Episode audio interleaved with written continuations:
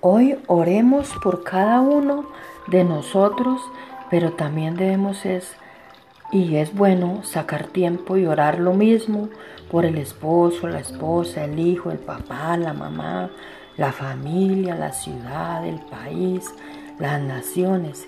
Interceder por todos y por cada uno a la vez. Hoy por favor repite conmigo.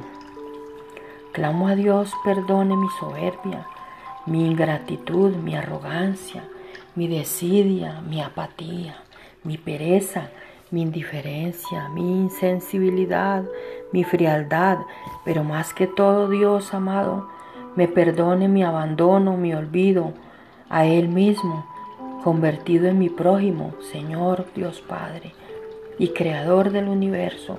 Hoy tengo tantas cosas por qué agradecerte, en especial por este maravilloso día. Te agradezco por mis padres, mis hijos, mis hermanos, mis familiares, mis trabajadores, mis vecinos, mis clientes, mis proveedores, mis acreedores, mis deudores, mis amigos y por todas las personas que cruzan mi camino.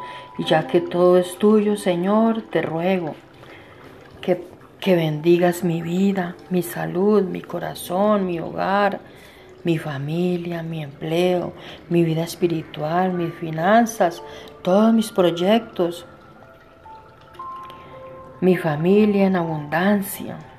Así como cae agua del cielo, así caerán sobre nosotras las más grandes bendiciones de Dios.